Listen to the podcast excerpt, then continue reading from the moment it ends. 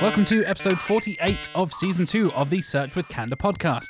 My name is Jack Chambers Ward, and I am joined once again by the one, the only, Mark Williams Cook. Wah, wah, wah. I felt like I needed to add that after you gave it the one, the only. yeah, it's just me. I'm good, thank you. Good to be here again. Like two shows in a row. I know, yeah, and the live stream. Three shows in a row, if you want to be picky. And we have got an assortment of SEO and PPC news to be discussing this week, including Google clarifies a few things about crawl budget optimization, how to conduct a site accessibility audit, continuous scroll is now available on desktop in the US, but it, it's getting there, and the latest helpful content update has begun rolling out.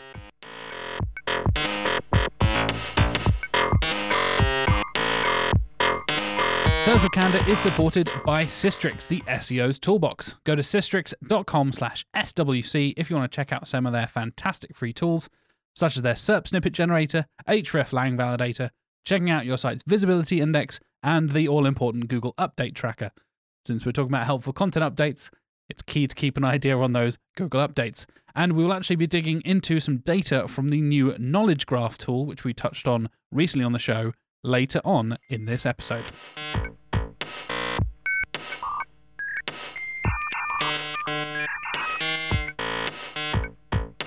Should we kick off with some Google news, Mark? Let's kick off. I love talking about crawl budget optimization. I know, isn't it? Isn't it the the sexiest of SEO topics? It's the Christmas table discussion 101. so earlier in December, on Friday, the second of December, Lizzi from the Google search team updated the crawl budget management help document with two more myths. And essentially, you have that little like true or false myth selector thing. You can basically do a mini quiz at the bottom of the document, and they have clarified a couple of different things. So, point number one Google added that using no index isn't a good way to control crawl budget, but it can be a method to indirectly free up crawl budget in the long run. Mm-hmm. Makes sense, right? It does, yeah. Yeah, cool. And number two, pages that serve a 400 status or 4xx, anything, except 429, do not waste crawl budget. I think that's the one a lot of people have kind of clung onto a bit. And and because there's been a lot of debate about 410s and 404s wasting crawl budget and things. If you have a bunch of them on your site, is that affecting your crawl budget? And apparently not, which is nice. Yeah, that makes sense. 429. 429. 429. I don't know what a 429 is. top. Too many requests. Oh, so the reason that would affect crawl budget, I assume, is because Google will slow down crawling Right, yeah, if, yeah. it, if it thinks it's hammering your server too much, which is another reason why conversation we had last week that they don't use the crawl delay Yes. in robots.txt. So they're pretty clever with their kind of dynamic speed of crawling. Like if they think they're crawling too much and it's it's uh, debilitating your website, they'll they'll pull back a bit. But yeah, that that that makes sense to me. Again, like no index, crawl budget, 404s, a lot of these things get kind of merged together. But I think you've got some detail, right, on uh, Lizzi explaining why those things are true. Yeah, exactly. So expanding on point number one, any URL that is crawled affects crawl budget. Fairly straightforward, right? And Google has to crawl the page in order to find the no index rule. So we're diving into a bit of no index. However, no index is there to help you keep things out of the index. If you want, that seems self-explanatory, but but it does. But it then does we, need we clarifying laugh, but then like no follow links are actually followed by the crawler. So There you go. It doesn't always do what it says on the tin. Exactly, exactly. If you want to ensure that those pages don't end up in Google's index, continue using no index and don't worry about your crawl budget. It's also important to note that if you remove URLs from Google's index with no index or otherwise, Googlebot can focus on other URLs on your site, which means no index can sort of indirectly free up some of the crawl budget on your site in the long term. which is the exact reason why you cheeky monkey SEOs using no index follow won't work. So I've seen lots of people before. They don't want a page index, but they kind of want the links on there to count uh, because they've they've got links to pages they want to rank. But obviously, if we follow the logic back here. If Google is saying you are gonna um, buy a second tier like impact save crawl budget, it's because those pages have been no index for so long, Google's stopping bothering crawling them. Yep. Therefore, the links on those pages aren't going to count. So they're treated the same as if they had no follows on them. So that's quite neatly wrapped up in the technical explanation of why you can't keep PageRank flowing through no index pages in the long term. Excellent. And of course, kind of slightly expanding upon the second point about the 400 status codes. Pages that serve 400 HTTP status code, except the 429 we've just talked about, don't waste crawl budget.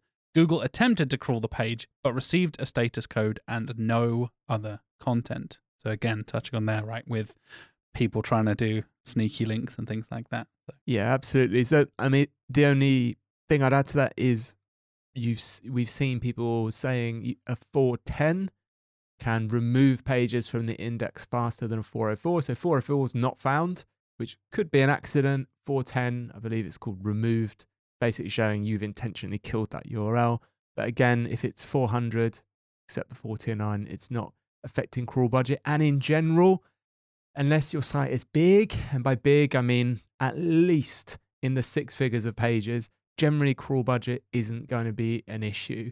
Um, the biggest issue, you know, we see we we've talked about is the whole uh, discovered, not indexed, um, where Google or crawled not indexed. the, the bane of my existence. Yeah, yes, which yeah. is which is yeah, yeah, yeah. We found the page, just don't like it enough to index it. Um, so yeah, we'll, we'll get there eventually. Don't worry. yeah, maybe. Yeah, yeah.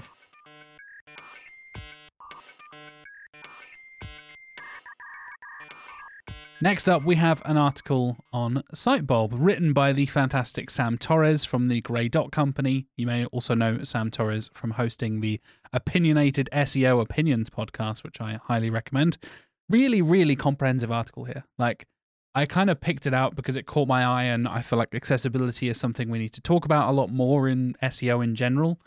And I was not prepared for just how comprehensive and interesting and how much I learned just from reading this article.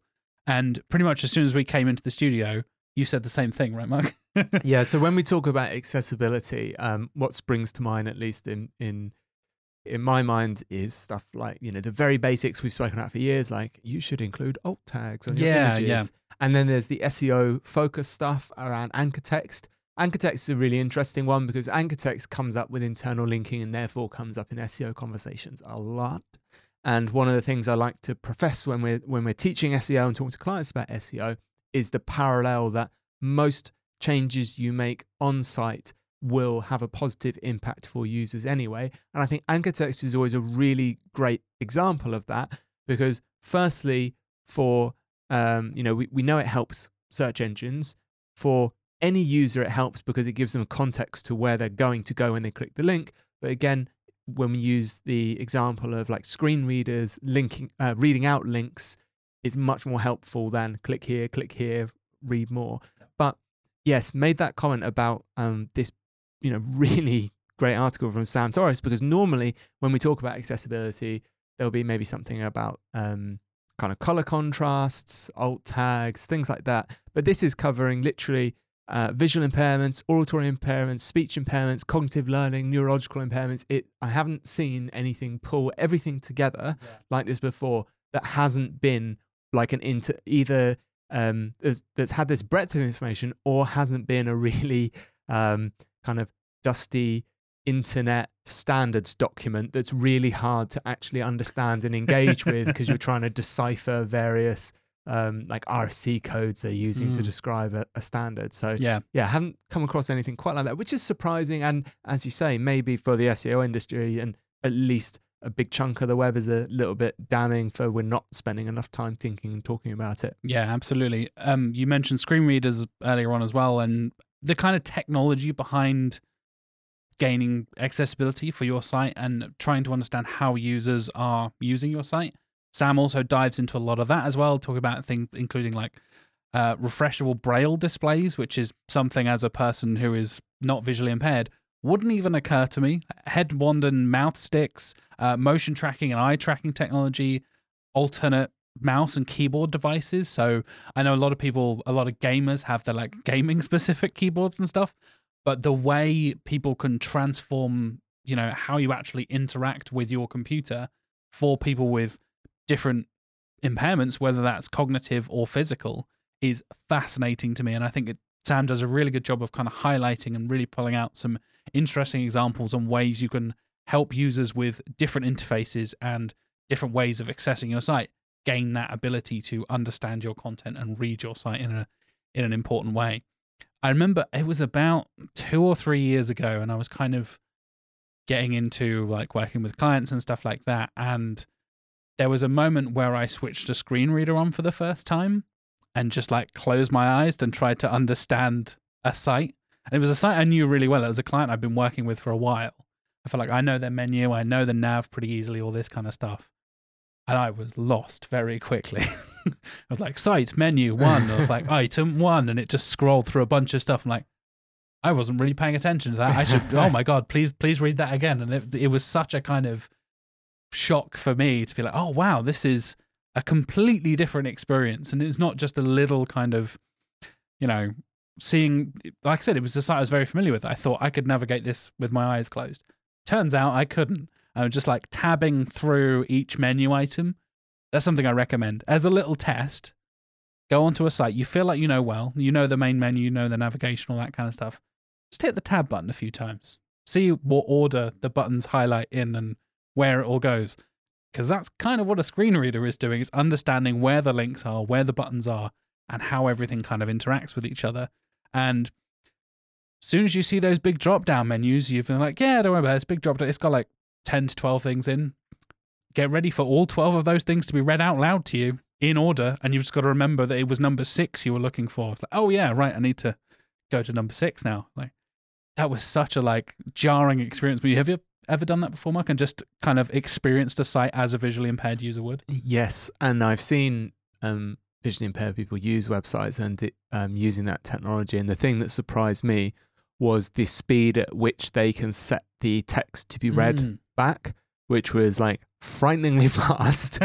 because I, get, I guess like anything, it's another skill that you acquire in terms of, like you said, yeah, the first time you do it, you're trying to listen to what comes next while memorizing the bits that might interest you and, and where they were. But obviously, uh, when you become a, you know, ex- experienced at doing that, the speed at which the had you know content read out to them and then go back was incredible. And it made me think like because sometimes i listen I, I think like you do sometimes to well you do it with audiobooks which i don't agree with. I think that's barbaric but i listen to podcasts on normally like one and a half speed and if it's like tutorial videos like times two speed. Yeah and i was like the amount of practice um they've had with that technology i mean that must even feel slow. I couldn't imagine the torturous listening to a tutorial on times one anymore. Because even I get that watching, you know, something. I was like, come on, speak faster for yeah, me. Yeah, definitely. I I think it's really interesting. And like I said, if you haven't done any of this, I highly recommend just going and trying a screen reader, trying to use a different interface or use a different device to interact with your site. If you know this is something you want to dive into, and like I said, I'm I think we need we all need to understand this.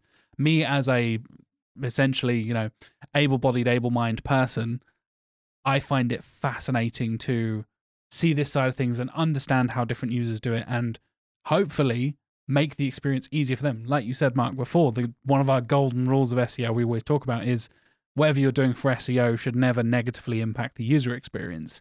And that applies for visually impaired users, cognitively impaired users, people using different interfaces and devices as well.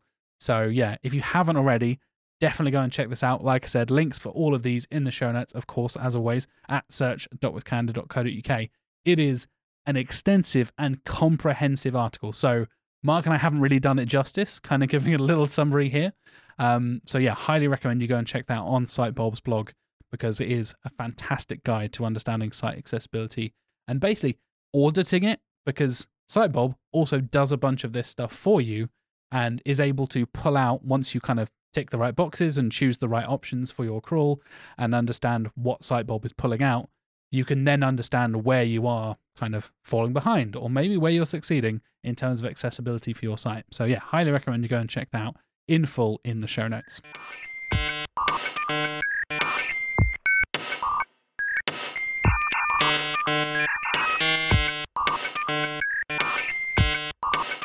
So, we touched on the knowledge graph tool from Sistrix on our live stream the other week. Should we dive into some data, Mark? We kind of, I felt like I kind of whipped through it a little bit, but now it's kind of out there on Sistrix Labs. It's being tested by, I've seen a, a a few chats about it in the, the Sistrix uh, Slack as well. A few of us uh, testers being able to play around with it and have a have a think about it and stuff. Should we discuss some knowledge graph stuff? Because I feel like it's something I've not particularly. None of my clients, as far as I know, ha are. I tend to work with like smaller brands and stuff like that. I've not really got much of an experience with big international brands that have these kind of knowledge graph kind of things. So I think it's interesting to have a look at, right? Yeah, we've had a, had um, some chances to play around, put some different websites into it, and I think it's important for everyone to start exploring knowledge graphs, even if they're not kind of in your day to day at the moment with SEO. So this is a conversation I've been having with a few people this week. With I've, you've probably seen lots of people playing with GPT chat yes. um, and making it do some cool tricks. And some people are saying this is potentially, you know, a Google killer, a Google competitor. oh God. And um, y- you know, you Just can like TikTok was like three months ago.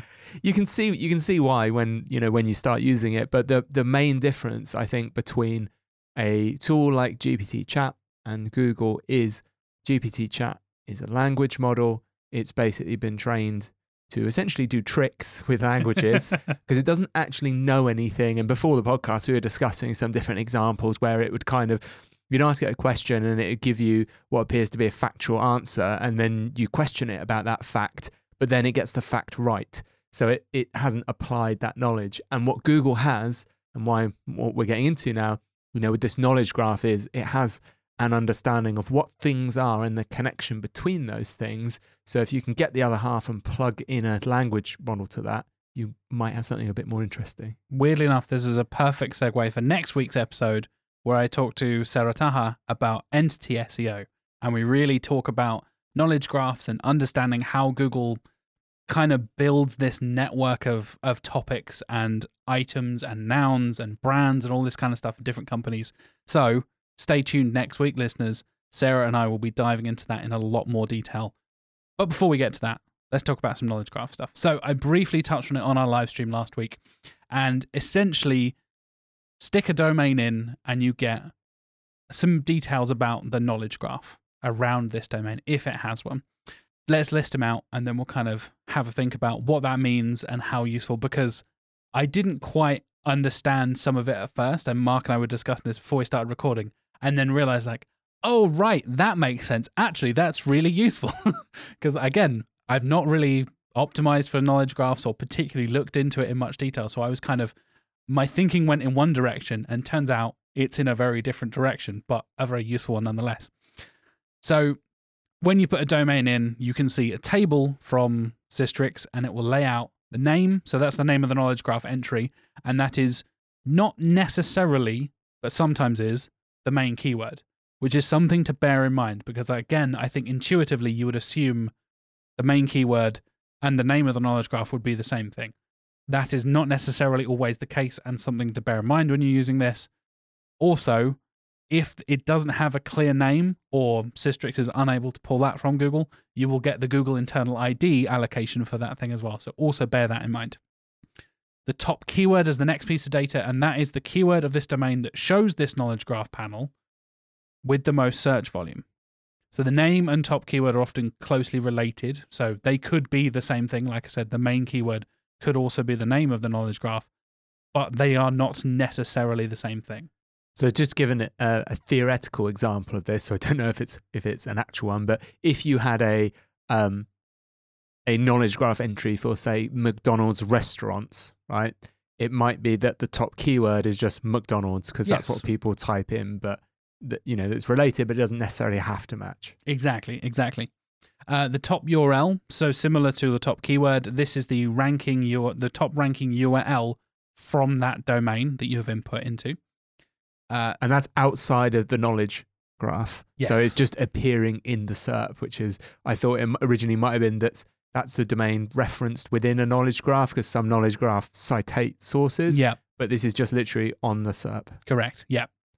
Uh, then it's the amount of keywords. So this is the number of keywords this URL shows the corresponding knowledge graph panel for, and clicking on this number takes you a, to a pre-filtered keyword table. So this is again kind of what I th- what I had assumed was this is the total number of keywords for that domain or for this particular URL. This is for this ranking URL, the one Mark just mentioned, this top URL. That is the number of keywords that show the corresponding knowledge graph panel. So, like you said, Mark, you might get the same knowledge panel for McDonald's and McDonald's restaurants and McDonald's Norwich or whatever it is. You might get the same thing because the brand of McDonald's is such a dominant thing in those related search terms, right? And last of all, the thing I think is the most interesting for us as SEOs wanting to look at opportunities for our clients and for our sites is called opportunities, funnily enough. A list of keywords for which the knowledge graph is displayed, but for which the examined domain is not currently ranking for. And that's the key there. It's often worth expanding the content accordingly. Thanks, little tips there from Sistrix at the end. and yeah, that opportunities one is the key for me, I think, in terms of that was that kind of eureka moment when Mark and I were playing with it earlier. We were thinking about, okay, so how can we use this potentially for some of our clients and think about how useful it is for us?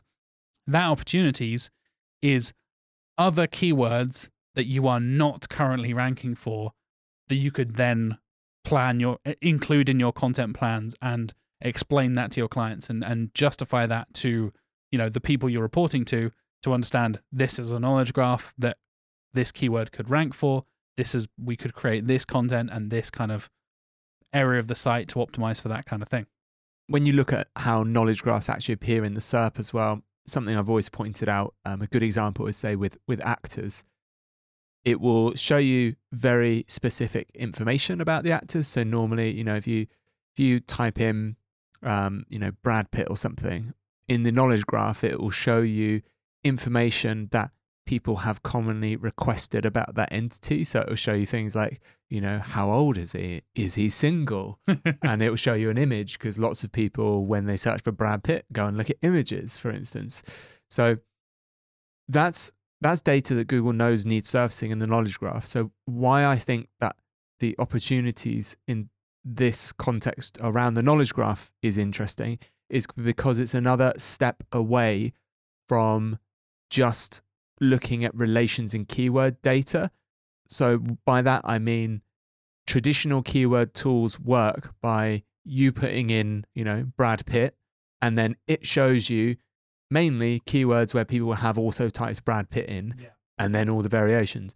By looking at the entity, you're not always restricted to that kind of keyword ball and chain that that links the intent. So a little bit like why we profess so much about um, also asked and the people also asked data because that's not constrained by keyword either because the questions sometimes don't contain the root keyword because it's just the intent has gone in a different direction. Yeah. Um, so I think it's a really interesting um, place to start with the opportunities.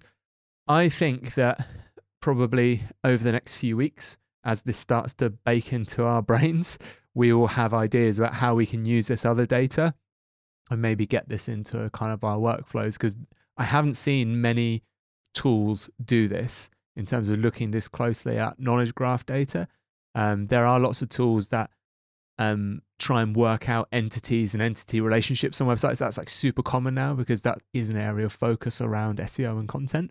Um, but having it at this scale as Google displays it, I think is interesting. Yeah, definitely. As far as I know, this is the first time one of the SEO tools is able to do this. When yeah. I spoke to Steve about it the other day, Steve from Sistrix, um, he was saying this is essentially the only way to do it at this scale with these domains and with this keyword. Obviously, Sistrix has one of the largest keyword and SERP databases in the world. So, yeah, having this data and being able to do this for these knowledge graphs and being able to see it, like you said, research from a different perspective and see entities and brands and your clients from a different perspective, I think can be really, really useful. And yeah, just playing around with it with a few examples of like household names and things like that, and then actually putting in some of my clients' names or related terms to my clients, suddenly kind of, like you said, solidified it in my brain and be like, oh yeah, that actually that could be useful for this thing. And understanding different relationships between entities and how search intent changes from entity to entity and, and topic to topic can be really, really useful data. And this is kind of a step in that direction that I think a lot of people looking to get into entity SEO, like I said, I'll talk about that more next week with Sarah. But yeah, I think this is a fantastic kind of step in that right direction. So if you are on Sistrix, you can activate this. You need to tick the little button on Sistrix Labs to say, please activate the knowledge graph tool for me. And then you'll have essentially full access. So you can dive around and have a look and play around with different domains. Uh, you can also use it from a keyword discovery perspective as well. If you click on the name of the knowledge panel, it opens up from keyword discovery, and that essentially lays it out exactly as Mark was saying. You can see the SERPs, you can see search volumes, all that kind of stuff for all of the keywords there as well, regardless of whether you rank for it or not, essentially. So that is kind of a, a step back to look at the knowledge panel as a whole.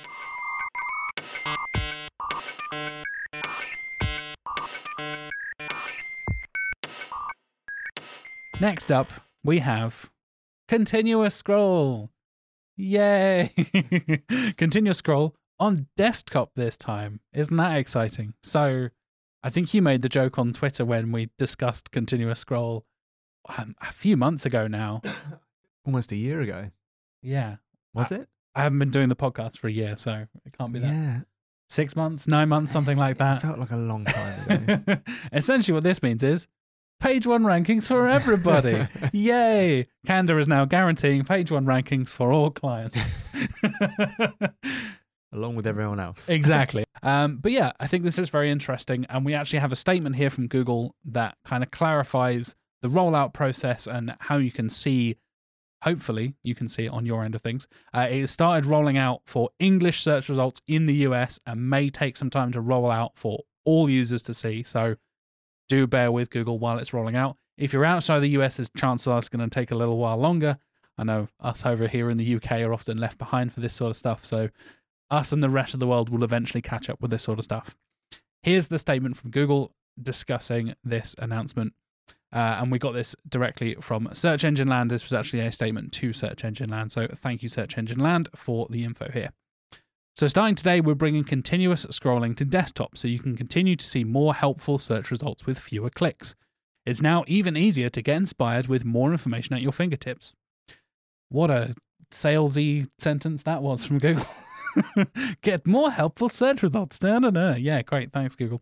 Uh, next, Google says, now when you scroll, you'll continue to find relevant results so you can discover new ideas. When you reach the bottom of a search results page, up to six pages of results will automatically be shown until you see a More Results button if you wish to continue further. So it's interesting to see that there is actually a cutoff point. It is not infinite scroll, it is a continuous scroll up to six pages. And if you really want to continue after that, you can click More Results and see past there as well. So, yeah, I think it's nice to get those details so we have a bit of clarity. We're not just saying it's every result for this keyword and you're going to just keep scrolling forever there are actually limitations to that and, and how much you can see in, in one scroll. I can hear the flapping of ranking tools in the distance. yeah, this is going to be uh, this So is going to be tricky. I have a question. What's going to happen with the ads? Good question. I, they they must dynamically insert every certain amount of. Every third result. Pretty- yeah, yeah, pretty much. Yeah, so I guess obviously you've got the top, bottom ads, and I guess not that many people click on page two ads, or they are going to dynamically insert them on the on the kind of GIF that we've got. Can't see any more ads. Yeah. Um, This is the GIF again, once again provided by Search Engine Land. I'll include that in the show notes for you so you can see that, listeners, and and kind of follow along with us. But yeah, maybe there's a trade off in usability in terms of it will make more people use search, so they'll get more ad revenue on that first page anyway, where the bulk comes from. Yeah, that's a good question. And and we're seeing now kind of like we see a lot of different SERP features. Most of them kind of take up that real estate at the top of the page, right? But you do see a lot of stuff also happen at the bottom of page one. You do see some SERP features pull in there. Um, people also ask something we also talk about a lot. Thanks to also asked, and related searches are kind of like where page one would end, and then it just keeps scrolling, which I think is interesting with the power of dynamic insertion into like podcast ads and things like that. I know I'm thinking yes from a very podcasty perspective, but the the pre-roll, mid-roll, post-roll kind of mentality in, in podcasting where you have before you start the show, say for example, if we were doing it, it would be before you even heard the intro music or heard me say hello and welcome to the show, that would be this episode is supported by Sistrix and do my usual ad roll there.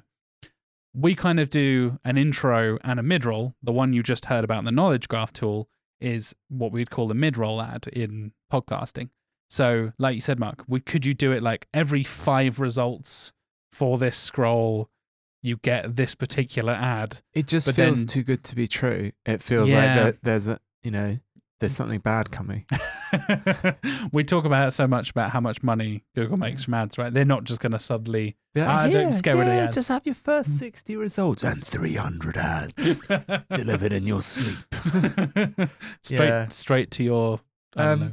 I don't think it's going to change eyes. too much uh, for SEOs in terms of the first 10 results, at least. I think you're going to still get the same clicks. Yeah, Maybe um, it will break the spike you get on position Second 11. yes. Yeah. So you'll probably get, a, I guess, a more linear drop off in clicks, which because there's is. there's some really interesting. I've seen some really interesting click through rate studies where they show bottom of page two is also a very like good area for click through rate and where Desperation sets in.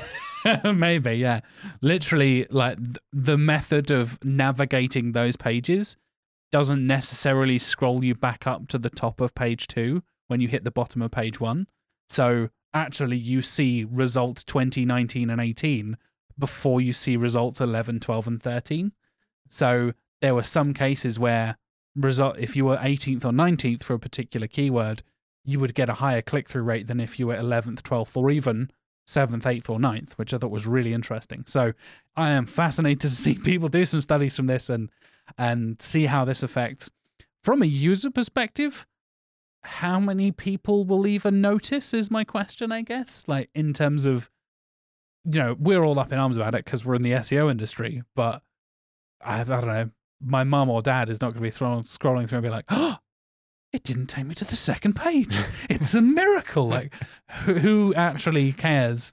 It, it's going to make a probably won't even notice like smoother kind of user experience, and I think a lot of people, yeah, maybe not even negative or positive, just like, "Oh, I didn't even notice." Yeah, good point. yeah. I bet if I go and talk to my non SEO friends, say in like six months when this is all like, you know, bedded in and properly settled in and stuff, they won't have even noticed. Yeah, it's So- subtle.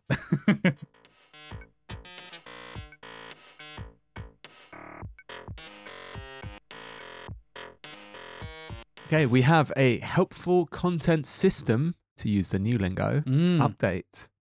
So we have, uh, we spoke recently about the helpful content update, which was in August of this year. But we're not allowed to say update anymore. No, the helpful content system there we go.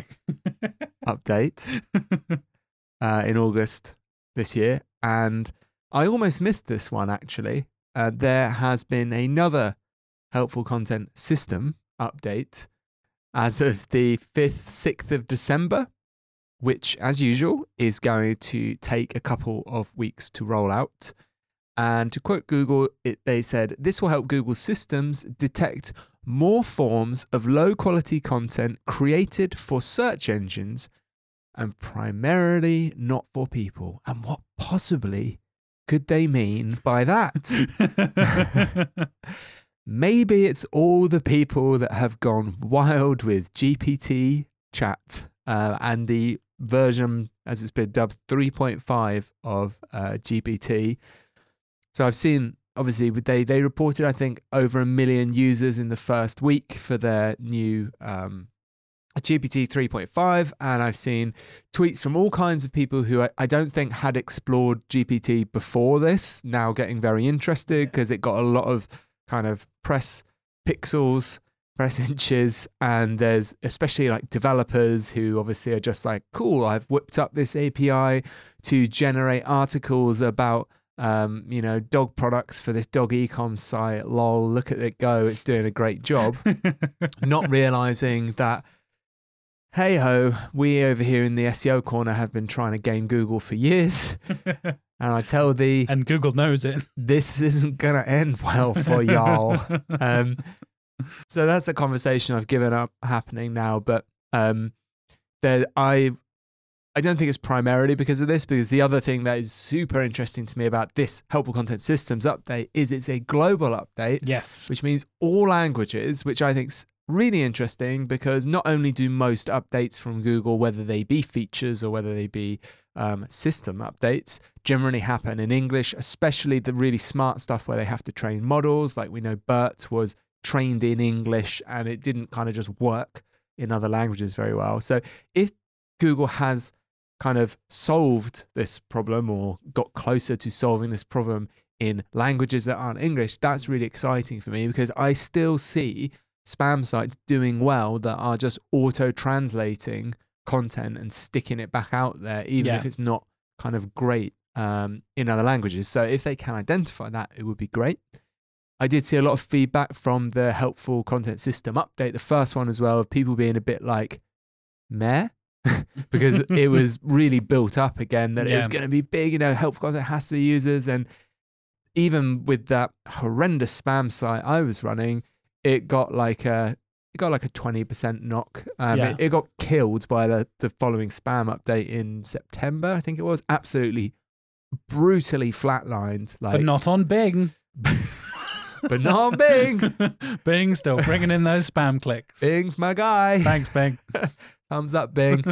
um, so yeah, uh, possibly I think it's, it's too quickly timed. I think to be GPT, um, kind of A reaction to that. right? yeah, I think yeah. It, it might be have pushed out earlier because of GPT, and they may have done some fine tuning to Yep. target that. Because I think that's going to be the big problem for the next twelve months is people getting excited, churning out content in GPT, um, and yeah, just trying to rank for it. So, um, yeah, again, like really interesting, fascinating disc- discourse around um, having language models to answer queries. We've been playing around, obviously, in the office, doing all kinds of fun stuff with it. Um, you know, you say the- we, mostly you. mostly me. Yeah. hey, you know, creativity, play is an important part of that. Um, that's what I'm going to tell everyone. But for code stuff, especially, like it, it's whipped Yeah. up code and corrected code quite quickly. and Excel formulas Uh, and stuff and like Excel that. That's really formulas, interesting. yeah. Yeah. And uh, Jono Alderson actually from Yoast kind of raised the point that you know the the the future in that kind of interface isn't oh cool we can generate content for our website ahead of time. It's that you won't need to generate the content ahead of time because you can just dynamically generate it on the spot when you need the answer to that specific question. And it's kind of like, oh yeah, which then very quickly leads to the point of, well, if that's the case, why would Google want anyone else doing that, including pre generating it for a website when they can do it through, as we've spoken about before, Yeah. Systems like their uh, multi modular unified kind of search stuff, the MUM stuff they're working on? You know, if they can just generate an answer, why would they want anyone else to do it and possibly, you know, take distract from their revenue stream? So, HCSU, helpful content system update. Um, I love the purposeful pronunciation. yeah, I'm, like, I've got. I'm trying to make it stick. Yeah. You know, yeah. it took a while for Webmaster Tools to to change the search console in my brain. Um, so next couple of weeks, it's going to be rolling out. So that's pretty much in time for Christmas. yeah. Yeah. Um, Uh, we've seen a couple of people covering it. Uh, our our man in the in the trenches, Mr. Glenn Gabe, uh, always fantastic for getting a kind of snippet and a sneak peek at big sites that are being hit by this kind of stuff from Google updates. Has seen a fair amount of volatility and a few shifts for some sites he's having a look at. Um, so yeah, it definitely seems to be some movement that seems to have sort of kicked in around, like you said, Mark, starting on the fifth. This kind of kicked in around the sixth or the seventh in terms of visibility drops that Glenn has seen. He's going to be monitoring that as he always does. So highly recommend you go and uh, follow Glenn on Twitter to keep up to date with his updates. And to kind of wrap us off, a little bit on the page here that was kind of updated about the helpful content side of things from Google I thought was interesting. And again, trying to catch people out with a lot of people being picky about wording and stuff. The updated wording from Google on that page is any content, not just unhelpful content, on sites determined to have relatively high amounts of unhelpful content overall is less likely to perform well in search, assuming there is other content elsewhere from the web that's better to display. For this reason, removing unhelpful content could help with rankings of your other content.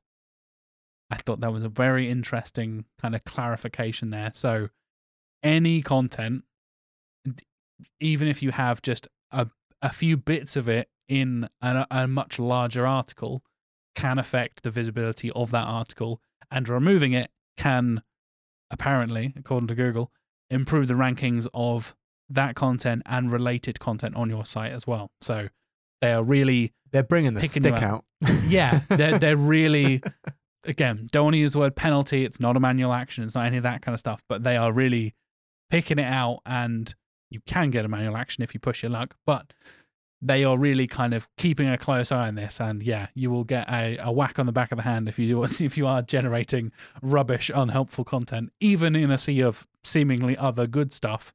If you do push your luck too much, then Google will seemingly catch you out and uh, reduce your visibility, reduce your rankings for that. And that's not what we're here to do. Exactly. We're here to do the opposite of that. Yeah.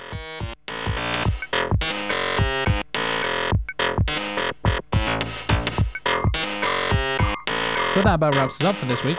Thank you once again for joining me, Mark, talking about all the latest SEO news.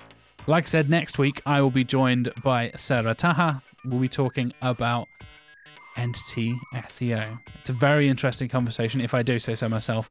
I say it's interesting because I had a lot of questions for Sara, and she was a very interesting guest to discuss with. So, yeah, stay tuned for that next week. We will, of course, be, have a couple more episodes before Christmas, which is very exciting. I know Mark and I, we've talked about a kind of end of year kind of wrap up kind of thing. I think we'll plan to do something like that just around that sort of Christmas sort of period. And then, of course, we'll be back in the new year with lots of other extra exciting guests I've already got planned, as well as the new live streams we'll be working on with our friends over at Sistrix as well. So lots more Search with Candour content coming in the next couple of weeks and in the new year as well. Thank you very much for listening, and we will see you next week.